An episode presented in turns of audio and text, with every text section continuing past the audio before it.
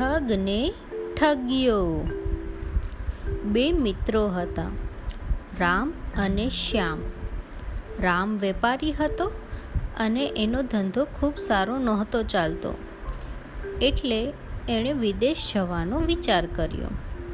વિદેશ જતાં પહેલાં એ શ્યામને મળવા આવ્યો અને કહ્યું, દોસ્ત હું સફળ થઈ શકું એ માટે અહીંથી દૂર જવાનું નક્કી કરું છું.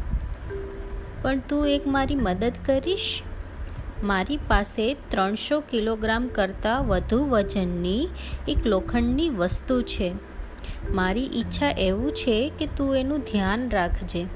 જ્યાં સુધી હું પાછો ન આવું, ત્યાં સુધી એને સુરક્ષિત જગ્યાએ સાચવીને રાખજે. શ્યામ તરત જ એ વસ્તુનું ધ્યાન રાખવા માટે સહમત થઈ ગયો. ઘણા વર્ષો પછી રામ જ્યારે વિદેશથી પાછો ફર્યો, ત્યારે એ ઘણો સફળ અને અમીર વેપારી બની ગયો હતો.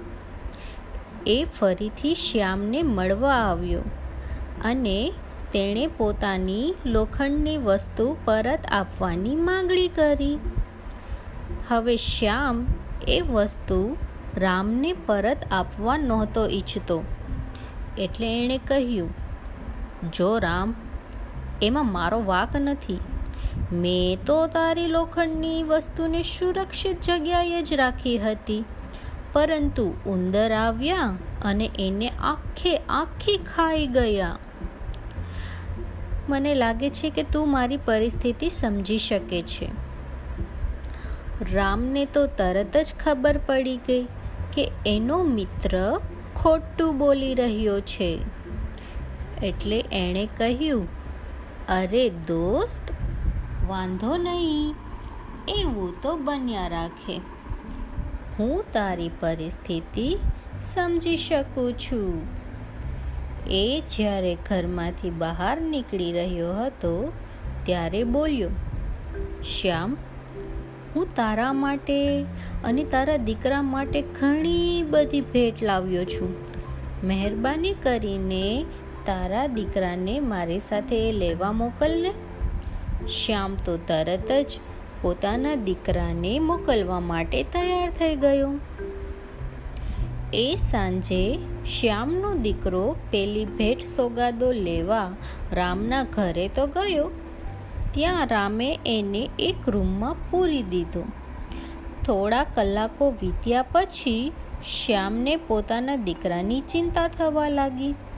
રામ શ્યામના ઘરે ગયો અને કહ્યું, મને માફ કરજે શ્યામ, હું તારા દીકરાની સાથે એને સુરક્ષિત તારા ઘરે મૂકવા આવી જ રહ્યો હતો, પરંતુ રસ્તામાં અચાનક મોટું ગરુડ આવ્યું અને એને ઉપાડીને લઈ ગયું.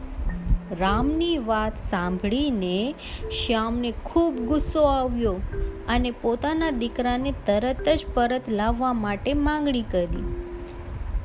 એ રામ ઉપર સતત આક્ષેપ કરવા લાગ્યો.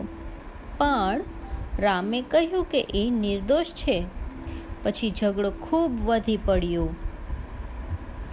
બંને ન્યાય મેળવવા માટે અદાલતમાં પહોંચ્યા. ન્યાયાધીશે શ્યામની વાત સાંભળ્યા પછી રામને દોષી ઠેરવ્યો અને એની પાસે સફાઈ માગી. ગરુડ કેવી રીતે આવ્યું? અને ચૌદ વર્ષના બાળકને કેવી રીતે ઉપાડીને લઈ જઈ શકે? રામે જવાબ આપ્યો, જેવી રીતે ઉંદર મારી લોખંડની વસ્તુ કાપી ખાધી, એવી જ રીતે ગરુડ એ બાળકને ઉપાડીને લઈ ગયું. ત્યારબાદ રામે આખી ઘટના શરૂઆતથી ન્યાયાધીશને કહી સંભળાવી.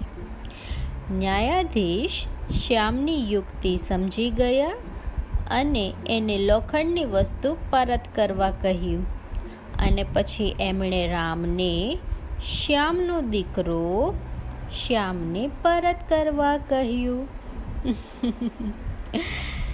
બોધસાર. ક્યારેક તમારા દુશ્મનને પાઠ ભણાવવા માટે પણ વેર લેવું જરૂરી હોય છે.